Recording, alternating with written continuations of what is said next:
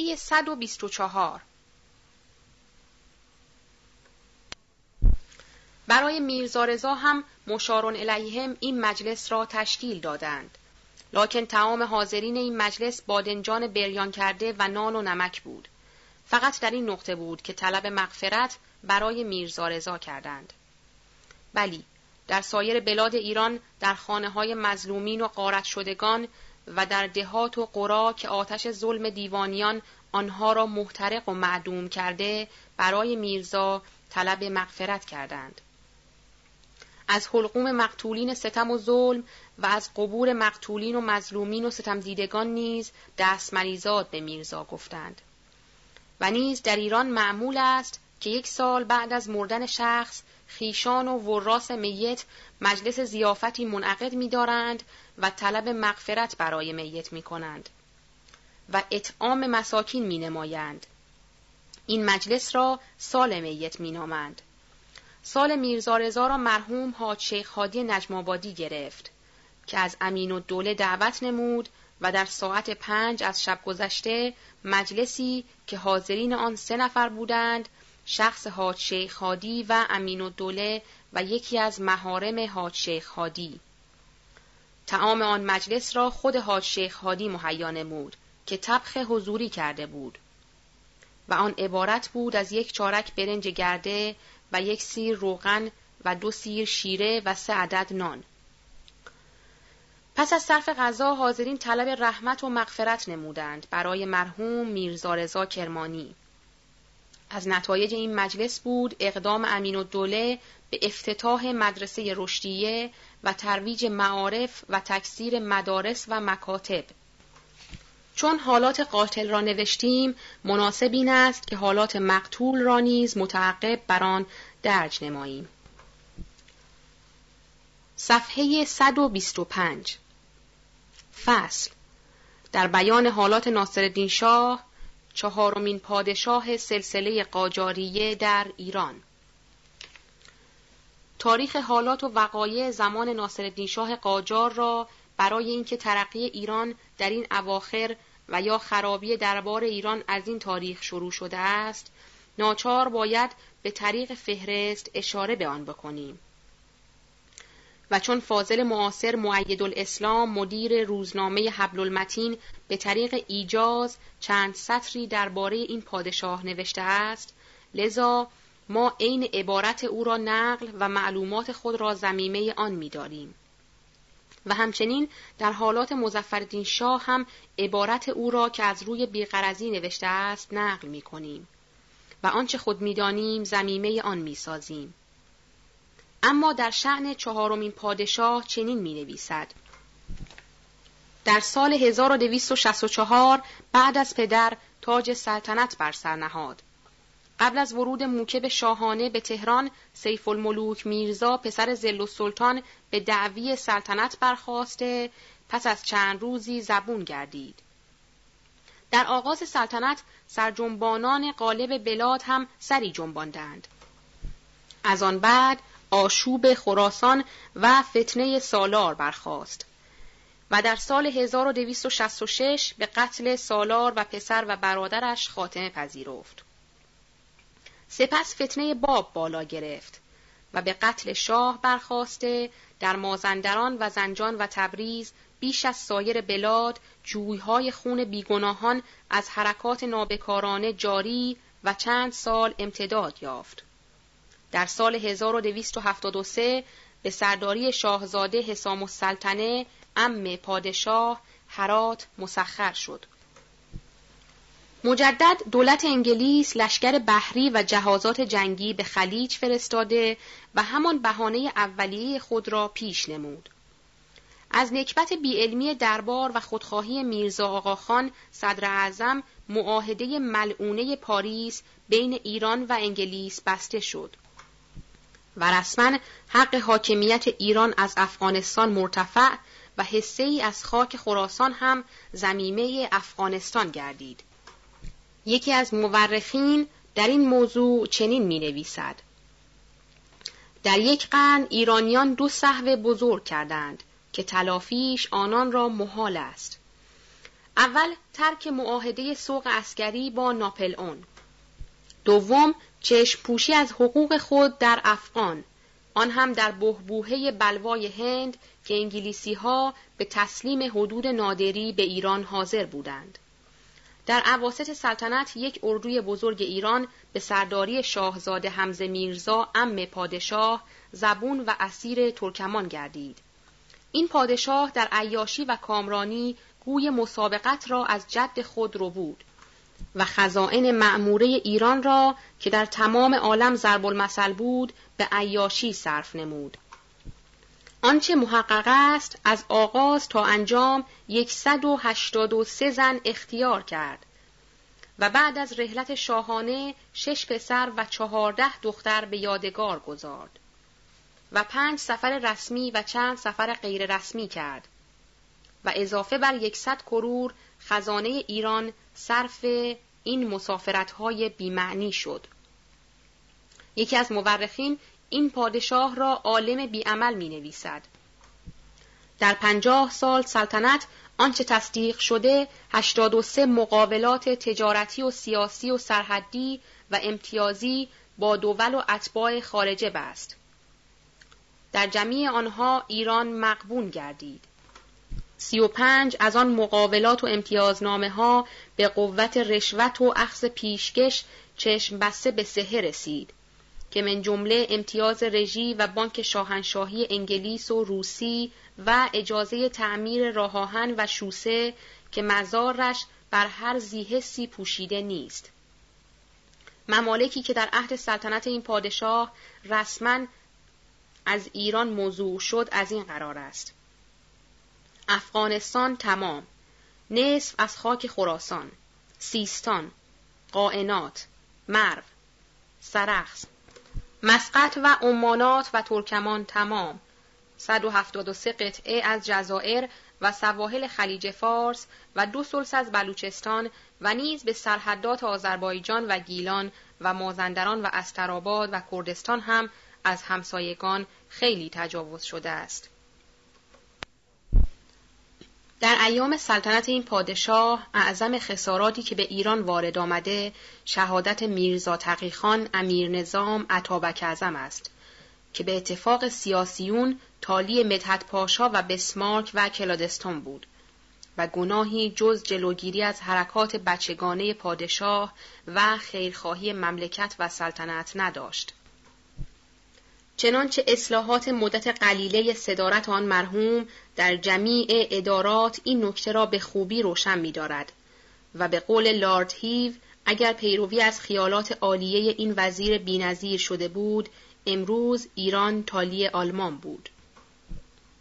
چند جنگ های داخلی و خارجی مختصر در عصر این پادشاه شد که من جمله جنگ بندر و سید سوینی امام مسقط و شیخ عبیدالله کرد و غیره می باشد که همه را ایران فتح نمود. کم کم شروع خرابی در اداره نظامی شد و گرفتن رشوه و فروختن نشان و لقب نظامی به هر طفل امرد و مردمان ناقابل شیوع یافت. امتیاز نشان و لقب و اعتبار فرمان و دستخط سلطنت در عهد این پادشاه در خارج و داخل از میان رفت. رعیت کشی، ملک فروشی و علانیه رشوه گرفتن و گروه گروه مهاجرت ایرانیان از ظلم و ستم به خارجه در عهد این پادشاه خیلی بالا گرفت. در پنجاه سال سلطنت یک قدم به جانب اصلاحات بر نداشت و برای اسکات ملت در سالی چند به صدور یک فرمان دروغین مردم را به خواب غفلت انداخت و پنجاه سال بهترین اوقات مقتنم ایران را به رایگان از دست داد. هر کس را که استشمام ترقی در او مینمود به قتل میرسانید. چنانچه نماند در ایران سرجنبانی که سرش را با سنگ استبداد نکوفت. هر یک از وزرایش که اندک قوت می گرفت فورا او را ضعیف می ساخت. القاء ضدیت بین وزرا و درباریان شعار پلیتیکی شاهانه بود و خود را وارث اعظم جمیع متمولین ایران خاصه درباریان که می شناخت بود. بسا خاندان بزرگ که از ابواب سلطانی به نان شب محتاج گردید. مسافرت های اروپا به اندازه این پادشاه را مرعوب ساخت که هر خواهش نامشروعی را ادنا دول اروپا می نمود به اسم صلح پسندی تسلیم می کرد. از همه بیشتر مرعوب روزها بود بلکه در باطن خود را تحت حمایت آنها میپنداشت. حتی در مسئله ولیعهدی هم آنچه روزها خواستند مجرا شد. به سعی میرزا حسین خان مشیر و دوله در ایام سپه سالاری که مشاق از اتریش آورد نزدیک بود اداره نظامی ایران منظم شود. به اشاره روزها اتریشی ها را جواب داده آن اداره عالی تبدیل به اداره قزاق شد. این پادشاه را خودنمایی و تلون مزاج به درجه کمال بود و به هر کاری اقدام کرد ناتمام گذارد. اداره پلیس دایر کرد. برخی کارخانجات دولتی آورد. صحبت از بعضی اصلاحات هم نمود ولی هیچ یک را به اتمام نرسانید. فرومایگان را عزیز می‌خواست و برومندان را زلیل. ابراهیم آبدار و علی خان صاحب جمع را که گرجی زاده بودند بر جمیع شرفا و عظمای ایران برتری داد. بلکه برگردن همه حتی پسران خود سوار کرد. در ایران همه گونه مناهی و ملاهی در عهد این پادشاه آشکار شد. دشمن تعلیم و معارف و آزادی قلم و افکار بود. همی خواست ایران غلاف اصلاح بپوشد بدون اینکه حقیقتی در او پیدا شود. شعر نیکو میفرمود. پایبند به نماز هم بود. مجالس تعذیه را دوست می داشت. برخلاف پدر دماغش از خرافات صوفیه پاک بود. از مدایح خود خیلی مسرور می‌شد. خیش را دیپلمات جلوه می‌داد. از تاریخ بی اطلاع نبود. عربی و فارسی و ترکی و فرانسوی می‌دانست. در سلسله قاجاریه پادشاهی به این کمال بر نخواسته. چهار مسافرتنامه با قلم خود نوشته. قالب در سیر و شکار بود و نیکو تیر میانداخت. خطی شیرین داشت. به پلیتیک در سلب قوت علما خیلی کوشید ولی مسئله رژی رشتهش را پنبه کرد. خوش ظاهر و بدباطن بود. هزاران نفوس بیگناه را فدای نفس و شهوترانی خود ساخت. خدمات صادقانه را اصلا منظور نمی داشت. مخلص کسی بود که راه مدخول اعم از مشروع و غیر مشروع به او می نمود. و الحق و الانصاف ایران به هر جهت برباد کرده اوست. این پادشاه به اندازه استبداد دوست بود که اگر عزیزترین فرزندانش سخنی در اصلاحات میراند از نظرش میانداخت و به خاک تیرش مینشاند. چنانچه در حق شاهزاده سلطان مسعود میرزای زل و سلطان فرمود هر کس را که راقب به طرف اصلاحات دید با خاکش یکسان ساخت. مانند میرزا حسین خان مشیر و دوله و حاجی میرزا علی خان امین و دوله و پرنس ملکم خان و سید الحکما سید جمال الدین که مدعوون به ایران آمده بود و و و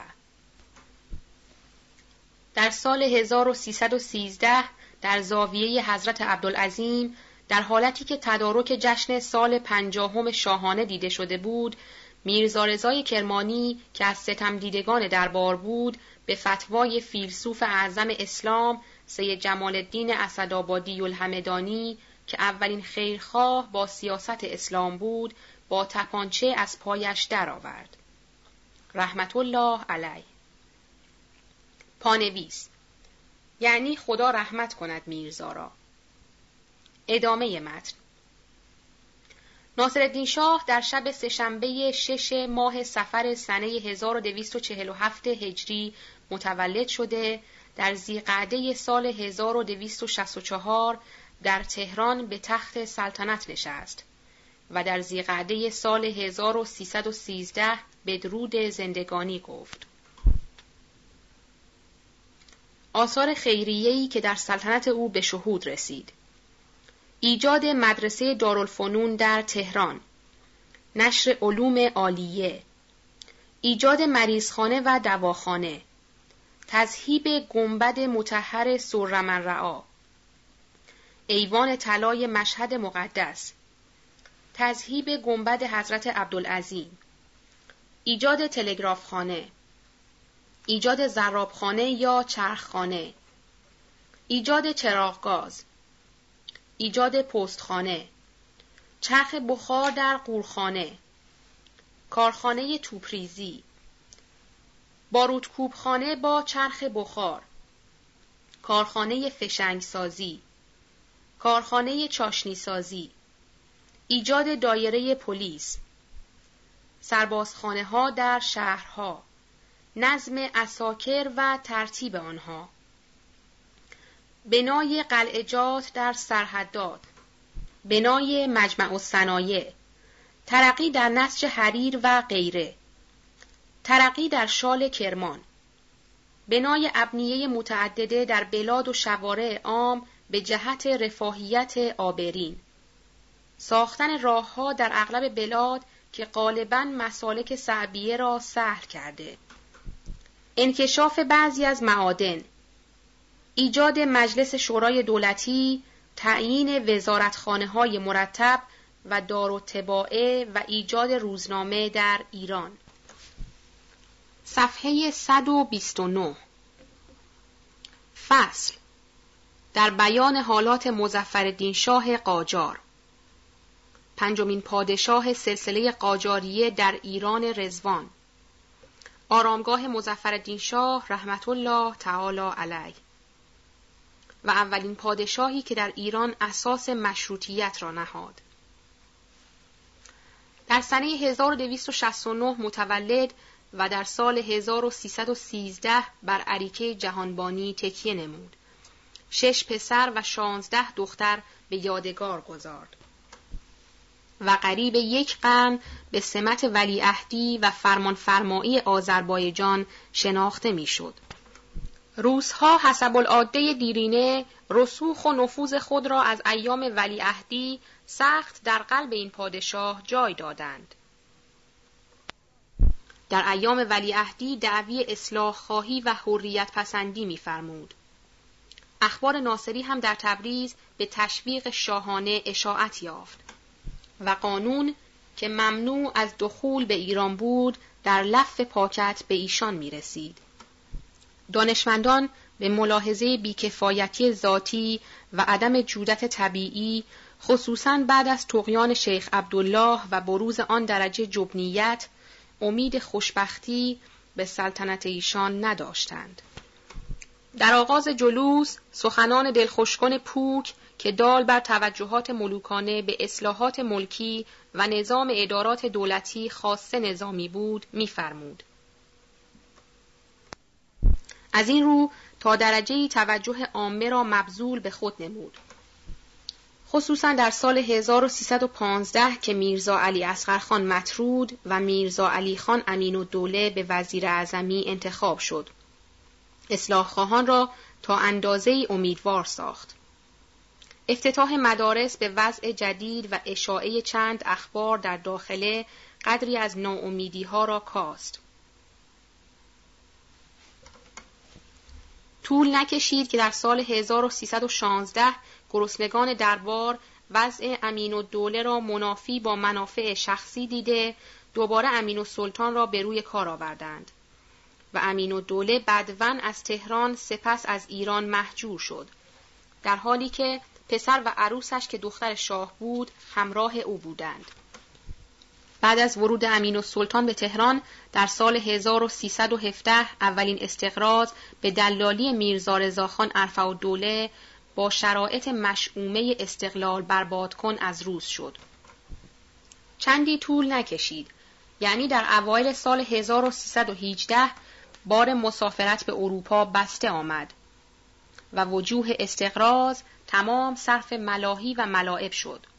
مردم ایران خصوصا تهران از این حرکات براشفته با اینکه ایران به رجال دربار سپرده بود در قیاب پادشاه. اهالی تهران در ظاهر بر آصف و دوله حکمران و در باطن بر خلاف دولت شوریدند. پادشاه در عودت به تهران بیش از پیش توهی دست ماند. همان سفر در پاریس یکی از مجذوبین عوالم مدنیت به شاه شلیک کرد تیرش اصابت ننمود. مجددا استقراض ثانوی در سال 1319 از روس شد و معاهده تجارتی ترکمانچای که به حال تجارت و صناعت امروزه ایران خیلی نافع بود باطل و عهدنامه جدید بسته آمد. و سالی میلیون ها ضرر تجاری و صناعتی به ایران وارد آمد. گمرکات در مقابل قروز روس مرهون و بر حسب ایمای روس به ریاست بلژیکیان اداره گردید و گویا تجارت ایران کاملا به قبضه روس درآمد. وجه استقراض ثانوی هم در مسافرت ثانی اروپا در سال 1320 تمام شد و در قیاب موکب همایونی شاهزاده شاه السلطنه نایب السلطنه بود. به طمع ولایت عهد بد سلوک ننمود. این حرکات ناموس شکنانه درباریان تشت از بام افتاده شد و ملت را در قیاب همایونی و حضور شاهانه به هیجان آورد. خصوصا بعد از قتل میرزا محمود خان حکیم الملک در رشت که علما هم به صدا آمده بودند. تمام مفاسد را از میرزا علی خان دانسته در جمادی الثانی 1321 به ارتدادش فتوا صادر و ازل او را از پادشاه خواستند و فورا معزول و از ایران مهاجرت نمود و شاهزاده عین الدوله به جای او وزیر اعظم مقرر شد و روزنامه حبل المتین را همان وقت به ایران طلب نمود. این شاهزاده اول خوب پر کرد و آخر بدخیالی نمود.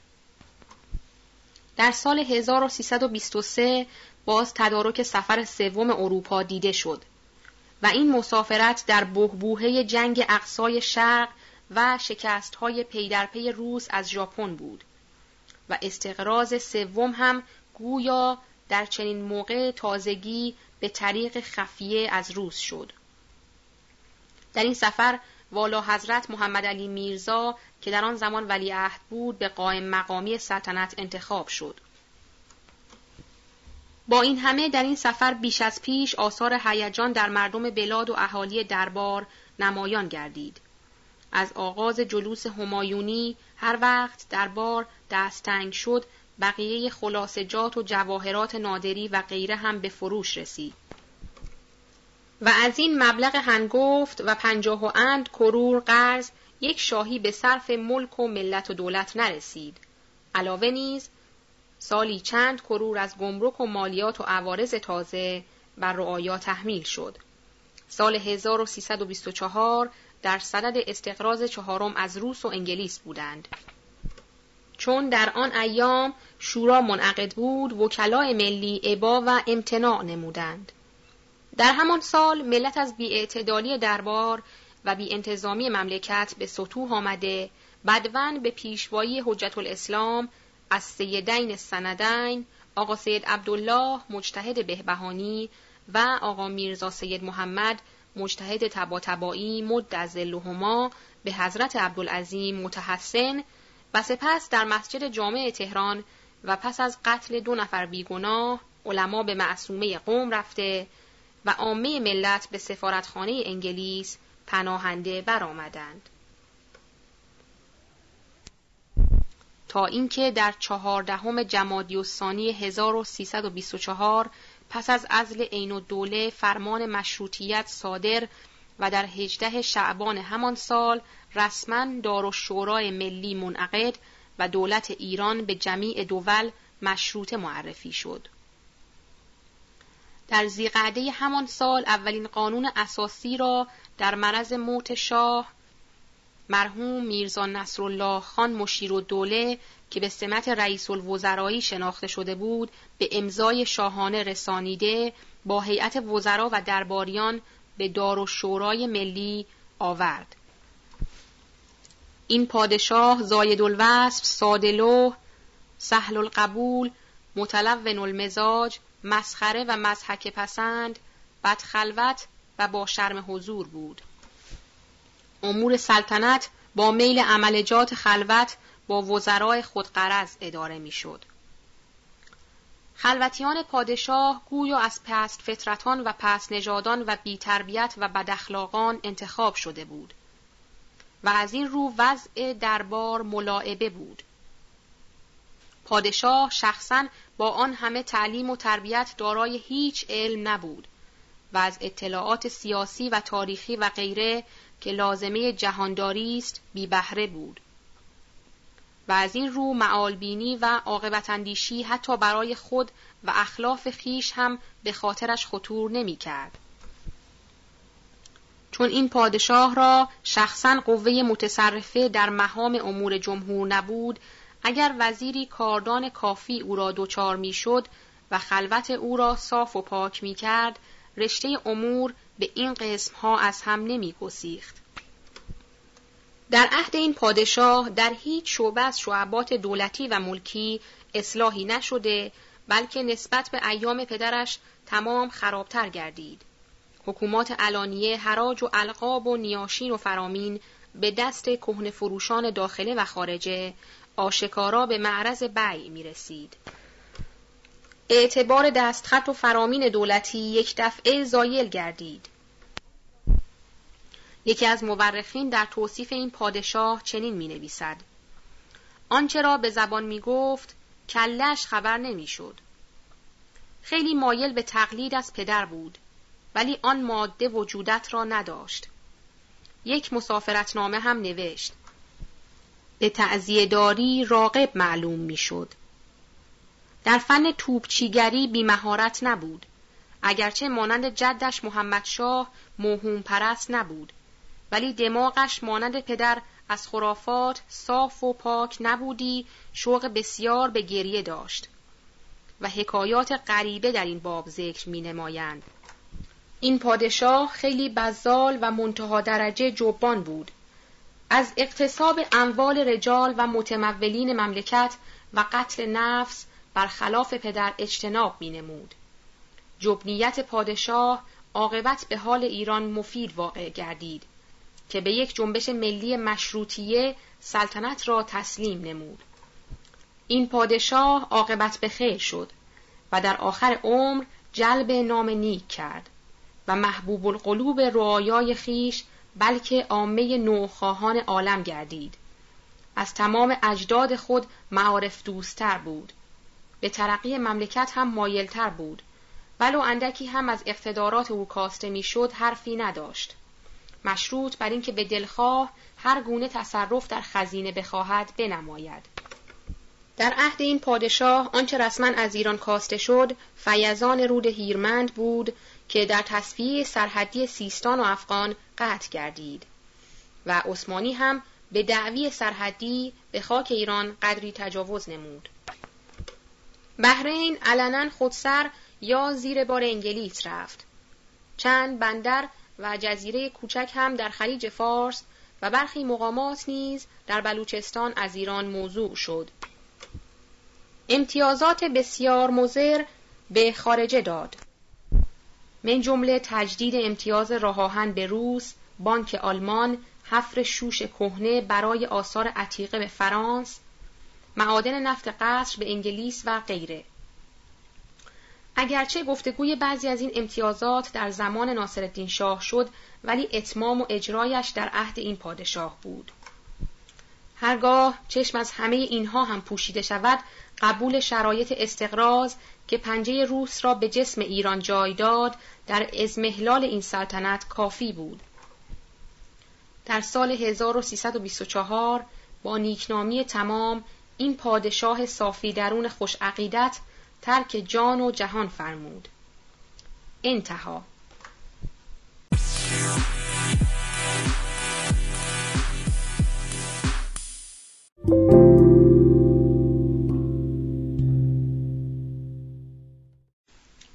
صفحه 132 چون جزئیات وقایع این پادشاه را در عصر تاریخ درج نموده لذا در این مقام از شهر چشم پوشیده و به همین چند سطر فوق اکتفا نمودیم.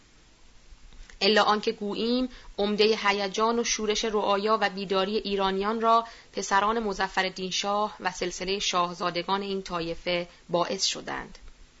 چه مرحوم مزفر شاه حکومت ایران را بین پسرهای خود و طایفه قاجاریه قسمت فرمود صدارت ایران را که تا زمان این پادشاه به شاهزادگان نمی‌دادند واگذار به شاهزاده عین الدوله نمود وزارت جنگ و سپه سالاری را به برادر خود کامران میرزا تفویض داشت.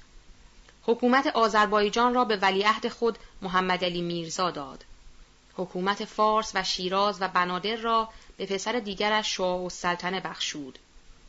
حکومت گیلانات را به پسر دیگرش سلطان داده، حکومت لورستان به پسر دیگرش سالار و دوله داد. ایالات کرمان هم در واقع به اداره ناصرالدین میرزا درآمد. سایر بلدان را به سایر شاهزادگان نزدیک خود عطا فرمود. این پسرهای جاهل و شاهزاده های متکبر با نهایت غرور بر احدی ابقا نکرده اموال و نفوذ و اعراض و نوامیس رعایا را از خود می دانستند. دخترهای رعایا را به قهر و غلبه متصرف می شدند. آتش ظلم و بیداد در تمام ایران مشتعل گردید.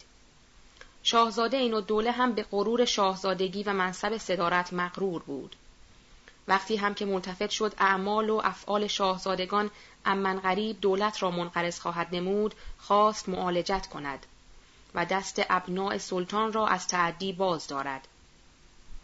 هر یک را به وعده ولایت عهد و تغییر آن داده لکن شاهزادگان ملتفت شده به ازیال علماء اعلام تمسک نموده مخفی و محرمانه با علماء اعلام همراه شده و از بعض مخارج مزایقه نکردند. و همان پول خودشان خرج ازمهلال ایشان گردید. مجملا حکومت ایران بین پسرها و دخترهای مزفر شاه قسمت شد. پسرها و دامادها بر مردم مسلط شدند. آتشی در ایران روشن شد که دودش قبار چشم رعایا را برطرف نمود و رعیت از خواب غفلت بیدار شد. دیدگان دیوانیان کور همه به خود مشغول و به روبودن حساس و تقسیم باقی مانده خزانه قانع و در ضمن اغلا و دانشمندان مقتضی را موجود و مانع را مفقود دیده شروع به کار کردند. تا اینکه پیش آمد وقایعی که تاریخ بیداری ایرانیان حاوی آن است. صفحه 134 شرح حال میرزا حسین خان سپه سالار یکی از اشخاص بزرگ که ترقیات ایران را در نظر داشت و به یک اندازه اثری در این عالم گذارد مرحوم میرزا حسین خان سپه سالار و بانی مدرسه ناصریه و امارت بهارستان است.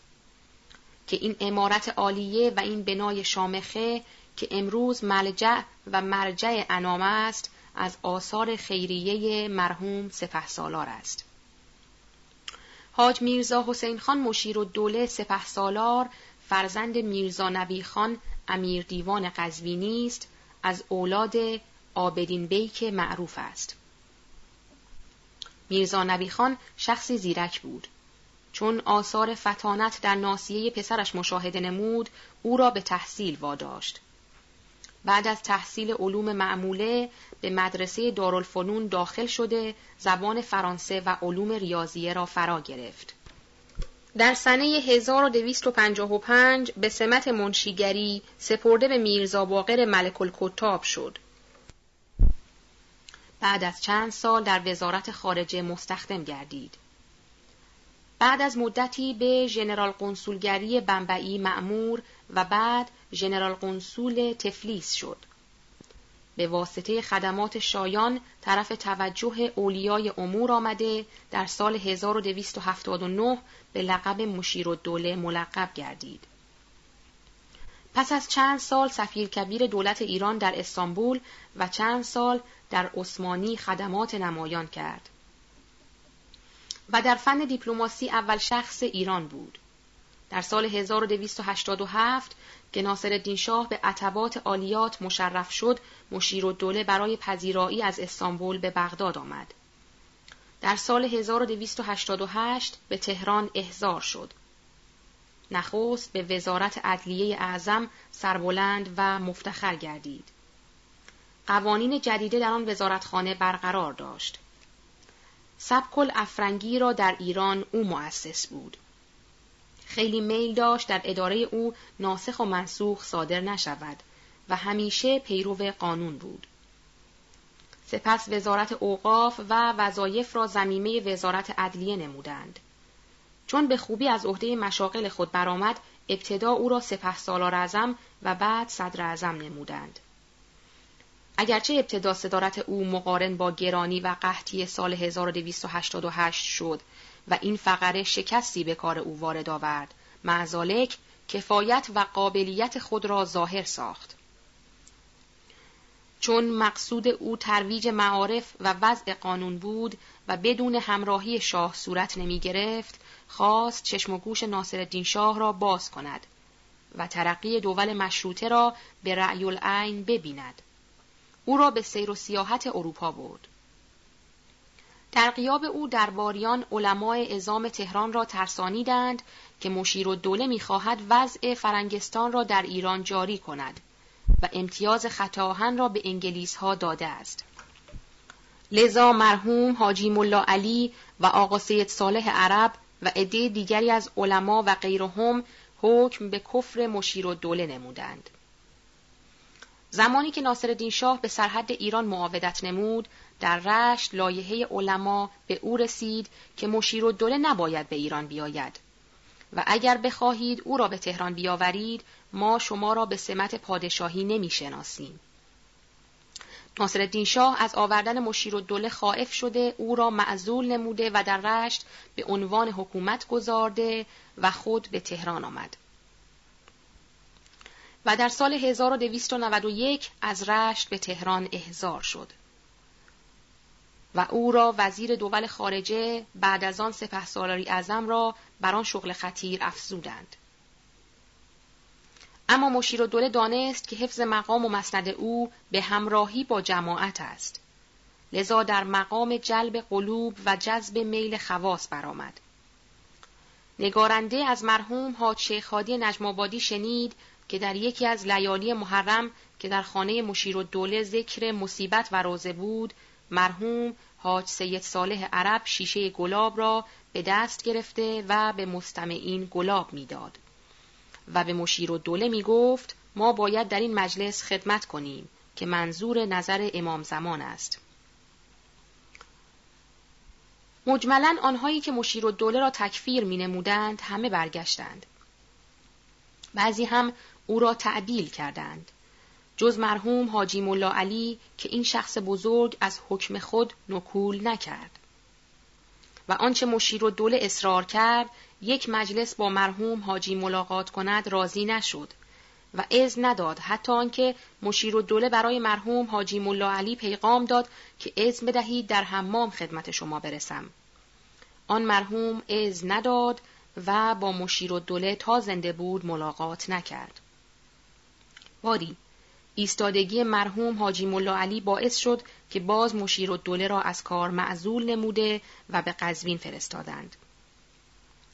در آن سال توقیان شیخ عبیدالله در نواحی آذربایجان شروع شد و خسارت بسیاری به ایران وارد آمد. ناچار مشیر و دوله را پیشکار مملکت آذربایجان و به دفع شیخ عبیدالله معمور نمودند. و به خوبی این مأموریت را انجام داد و به تهران مراجعت نمود. در این وقت الکساندر سوم پادشاه روسیه وفات کرده بود. مشیر و دوله برای تسلیت و تهنیت جانشین او با هیئتی معمور پترزبورگ گردید. در سال 1295 به ترغیب مشیر و دوله ناصر شاه بار دیگر به فرنگ رفت. لیکن مقدمات کلیتا بینتیجه ماند.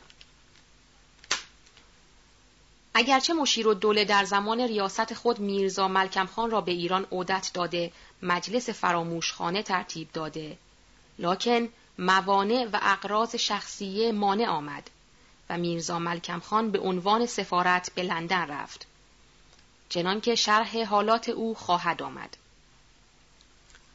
ما در این مقام استشهاد می آوریم به نقل چند سطری از تاریخ معاصر خود میرزا محمد حسین زکال ملک فروغی و نیز نقل چند سطری از روزنامه ایران تا مقام مشیر و دوله و منظور او برای خواننده این تاریخ مجهول نماند.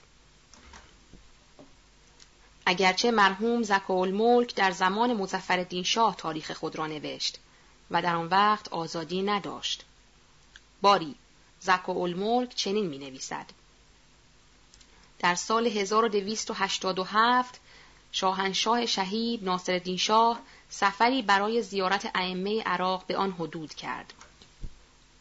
حاجی میرزا حسین خان مشیر دوله قزوینی که در پایتخت عثمانی سفیر کبیر بود و از دیرگاهی قابلیت خود را ظاهر می نمود در این موقع به عراق عرب آمد و شاهنشاه او را به تهران آورده نخست وزارت عدلیه و وظایف و اوقاف را به او دادند آن مرد کافی الحق عدالت را به درجه کمال رسانید نه تنها مردم پایتخت بلکه اهالی سایر ولایات را نیز مشمول عدل و انصاف گردانید و شاه شهید که یقینا از واقعی میرزا تقیخان امیر کبیر نادم و متاسف بودند وجود حاجی میرزا حسین خان را مقتنم دانسته ابتدا او را سپه سالار اعظم و بعد صدر اعظم نمودند. اگرچه ابتدای صدارت مشیر و دوله مقارن و مصادف شد با گرانی بلکه قحطی سال 1288 و این فقره شکستی به کار او آورد معزالک کفایت و قابلیت عجیبی ظاهر ساخت و مخصوصا به قحطی زدگان از هر جهت کمکی به قاعده کرد. اما در امور دولتی درباری با عظمت و هیئت وزارتخانه به سبک فرنگستان تشکیل داد و مواجب و مستمریات را که ترتیب و قاعده نداشت در تحت نظمی صحیح گذاشت و اسباب وصول و نظم آنها را فراهم آورد و در دفع تعدی حکام ولایات و عمال دیوانی و بستن دست ظلم و جور آنها زیاده از حد سایی شد و کار را پیش برد. و راستی که صاحبان اعمال بی نهایت از او ملاحظه و ترس داشتند. و جرأت خلاف و تخلف نمی کردند. رشوه و تعارف و طمع و توقع به کلی از میان رفت. مشیر و دوله می‌خواست کارهای فرنگ را در ایران معمول و متداول کند و نتایج عدل و داد یعنی آبادی و ترقیات حاصله از این راه را به شاهنشاه شهید نماید و به رأی العین ببینند و بدانند که عدل و نظم درست در امور بلاد و رفاه عباد چه می کند و مملکت را به کجا می رساند. پس بنابر این قصد و نیت استحکام روابط دولت ایران با دول متحابه متمدنه و مزید اتحاد با ملل کاردان ترقی کرده اسباب سفر اروپا را فراهم آورد و شهریار سعید ناصرالدین شاه را در سال 1290 به فرنگ برد.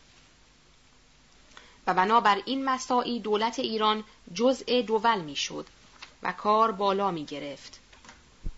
و نزدیک بود جبر سانحه امیر نظام بشود.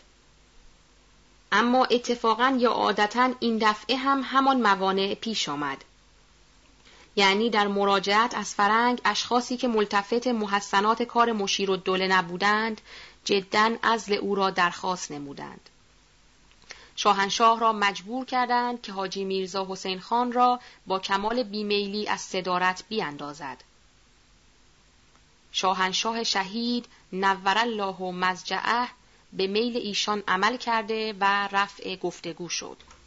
و اگرچه باز به زودی مشیر و دوله را وزارت امور خارجه دادند و بعد از آن سپه سالاری اعظم را بر آن شغل خطیر افزودند و در تقویت او همت گماشتند اما حاج میرزا حسین خان دانست حفظ مقام و مسند او به همراهی با جماعت است و از خیالات بلندی که درباره مملکت داشت افتاد و شاید قصد او این بود که به مرور کاری بسازد چنانکه در سنه 1295 باز به ترغیب او شاهنشاه سعید انار الله و برهانه بار دیگر به فرنگ رفتند. لیکن مقدمات کلیتا بی نتیجه و حاصل ماند و علت این وقایع قرض یا بیخبری هر چه باشد ما در عالم توقف ماندیم و از کیاست و فراست و اطلاعات آن مرد کاردان بهره درستی نبردیم. انتها صفحه 137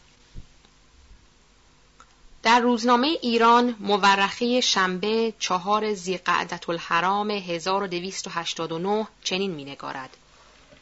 دربار همایون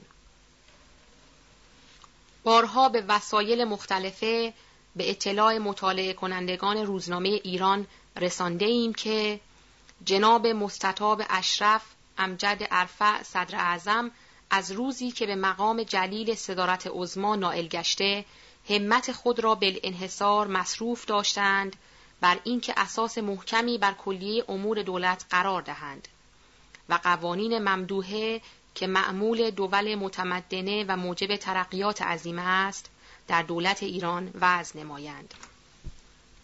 و نظر به این نیت حسنه که ناشی از کمال دولتخواهی و پادشاه پرستی ایشان است تأسی و اقتدا به صدور سابق را که جز خود نمی‌دیدند و جز خود نمی‌خواستند یک سو نهاده در جمیع موارد اتحاد آرا و اجتماع عقول را که مسلم حکما و اقلا و سرمایه ترقی ملل سایر است پیشنهاد نموده و برخلاف اسلاف خود که شخص خود را مرجع امور جزئیه و کلیه قرار داده و برای سایر وزرا جز اسمی بیرسم باقی نگذارده بودند نیت صدر اعظم همه این است که هر امری در مرکز قرار گیرد و هر یک از وزرای فخام به اندازه مقام در اداره دوایر متعلقه مستقل باشند.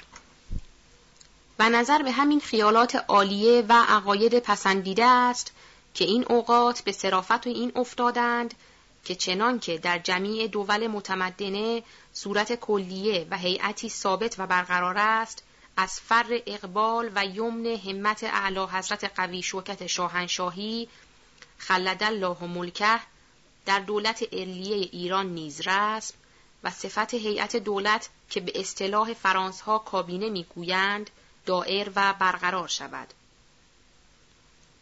و به عبارت اخرى های متعدده مستقله و مجلس مشورت خاصی که مرکب از وزرای فخام باشد مرتب و این هیئت به دربار اعظم موسوم گردد. تا دولت را صورت کلیه و هیئتی که نظیر آن در تمامی دول منتظم موجود است حاصل گردد.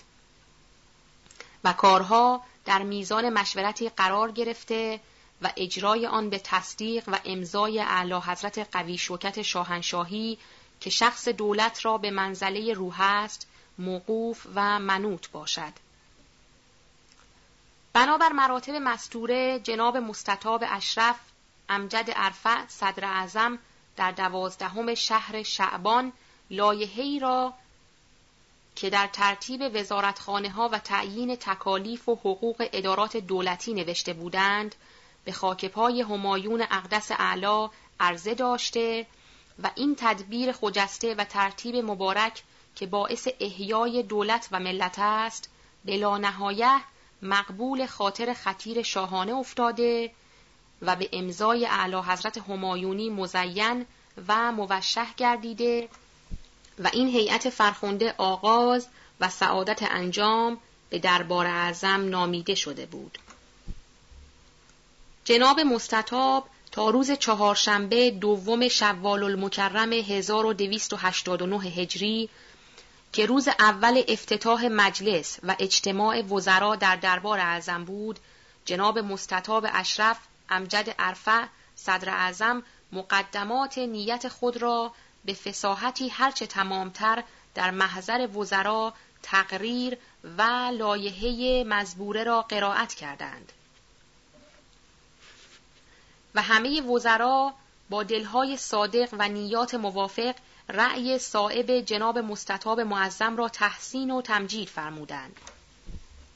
برای مزید استقلال دولت و بقای سلطنت اعلی حضرت قوی شوکت شاهی را دعا کردند. و بعد از ختم مجلس در ملازمت خدمت جناب مستطاب صدر اعظم شرفندوز حضور مبارک همایون گشته صورت مجلس را عرض کردند و از طریف قرین و شرف همایون بعد از ظهور مراهم مخصوصه نسبت به صدر اعظم به همه وزرای فخام تأکید بلیغ شد که تشکیل این هیئت و حفظ این اسلوب را فریزه ذمه خود دانسته از فقرات آن انحراف نورزند. و از همان روز این قاعده محکم و این قانون مبارک به موقع اجرا گذارده شد. و اکنون روزنامه نگار صورت راپورت و لایحه جناب مستطاب صدر اعظم را که متضمن اصل و اساس این امر است با مضمون دستخط همایون شاهانه بدین تفصیل در روزنامه ایران درج می نماید. صفحه 138 سواد لایحه مبارکه محسنات تشکیل دربار اعظم را مکرر بندگان اقدس همایون شاهنشاهی خلد الله ملکه و دولته بیان و تصدیق فرمودند. به اقتضای همان فرمایشات ملوکانه این دولت ابد مدت باید حکمن یک هیئت رسمی داشته باشد. فواید چنان هیئت رسمی با منظورات جدیده شاهانه از برای دولت علیه ایران محسوس است. به خصوص از برای این عهد که بندگان اقدس شاهنشاهی عازم مسافرت فرنگستان هستند. در قیاب همایون زیاد از حد لازم است که دولت ایران یک هیئت رسمی و یک صورت با عزم باشکوهی داشته باشند. خلاصه اصول دربار اعظم را عرض کردم. چون این معانی در این صفحات چندان بروز و ظهوری نداشتند به نظر خیلی ساده و سهل و بینتیجه خواهد آمد. همینقدر عرض می کنم که انتظام کل امور دولت بسته به این چند فقر مطالب ساده است. نتایج این مطالب را باید در امتحانات سایر دول مشاهده کرد. امیدوارم که از یمن تربیت و تقویت همت شاهنشاهی بر این اساس ساده یک بنایی ساخته شود که نام نامی شاهنشاهی را تا انقراض تواریخ مایه تشکر ملت ایران و موجب تمجید کل آیندگان سازد. صفحه 139 سواد دستخط مبارک صدر لایحه. جناب صدر اعظم این تفصیل وزرا و دربار که نوشته اید بسیار بسیار پسندیدم و الله قرارش را به زودی بدهید و معمول بدارید. که هر قدر به تعویق افتد باعث ضرر دولت است. تحریرا فی 20 شعبان سنه 1289 تشکیل دربار اعظم سرکار اعلی حضرت اقدس همایون شاهنشاهی کل امور دولت را در میان نه وزارت و یک صدارت تقسیم خواهند فرمود.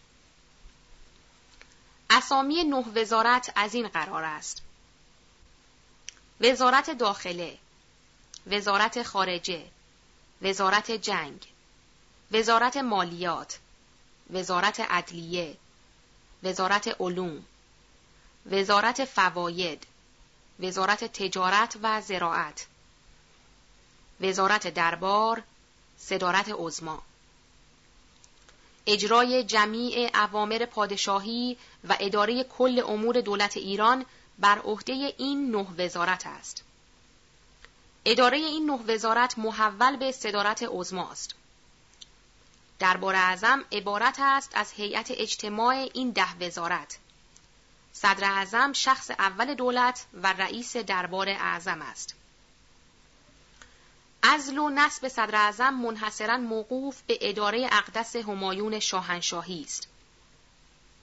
ازل و نصب سایر وزرا به حکم اقدس همایون شاهنشاهی موقوف به تعیین صدر اعظم است.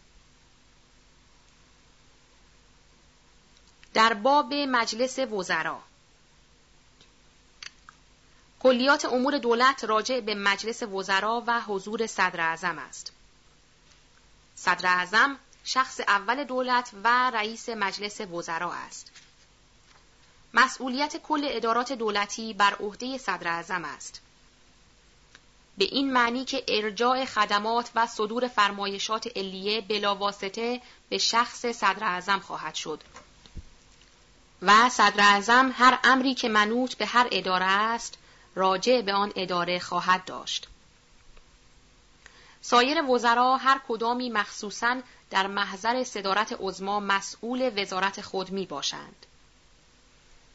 هر وزیری در امور وزارت خود کاملا مسلط است. هیچ وزیری عملا حق مداخله به امور وزارت دیگر ندارد. اما کل وزرا در شور کلیه امورات دولتی شریک اعمال همدیگر و عموماً مسئول امور دولت هستند.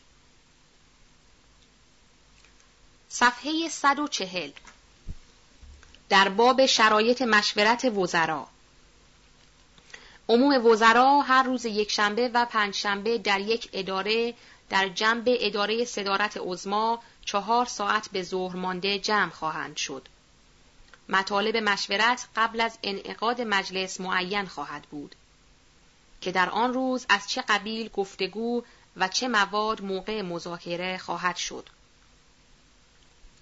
محل مشورت در یک محل مخصوص همیشه ثابت خواهد بود. خارج از آن دایره مشورت جایز نخواهد بود. در دایره مشورت به جز امور مشورت به هیچ کار اقدام نخواهد شد. به جز وزرا هیچ کس داخل دایره مشورت نخواهد شد. در دایره مشورت مشغولیت خارجی به هیچ وجه جایز نخواهد بود. در باب اصول ترتیب وزارتخانه ها هر وزارت باید یک وزارتخانه مخصوص داشته باشد. اجزای هر یک از وزارات از روی راپورت آن وزیر به صدارت عزما و به تصدیق صدر و به امضای اعلی حضرت اقدس همایون شاهنشاهی خواهد بود. عدد و مواجب و مناسب و تکالیف جمیع عمال وزارتخانه ها به حکم مشورت وزرا معین خواهد بود. هیچ وزیری معزون نیست که عدد اجزای وزارت خود را بدون اجازه صدر اعظم در مجلس مشورت زیاده و کم نماید. هیچ وزیری نمی‌تواند بدون اجازه مجلس منصب تازه‌ای اختراع نماید. هیچ وزیری نمی‌تواند مواجب و مناسب را تغییر بدهد. هیچ وزیر نمی‌تواند بدون اجازه صدر اعظم یکی از اجزای وزارت خود را از نوکری اخراج نماید. مواجب مربوط و مخصوص منصب است. هیچ ربطی به اشخاص نخواهد داشت. مواجب حق و اجرت تکالیف نوکری است و به اصل منصب مخصوص است. وجود اشخاص به مواجب و حقوق دولتی ارتباط و بستگی ندارد. تنها اجرت خدمتی است که به اشخاص رجوع شده است. ترقی مناسب اجزا از روی یک قاعده معین خواهد بود.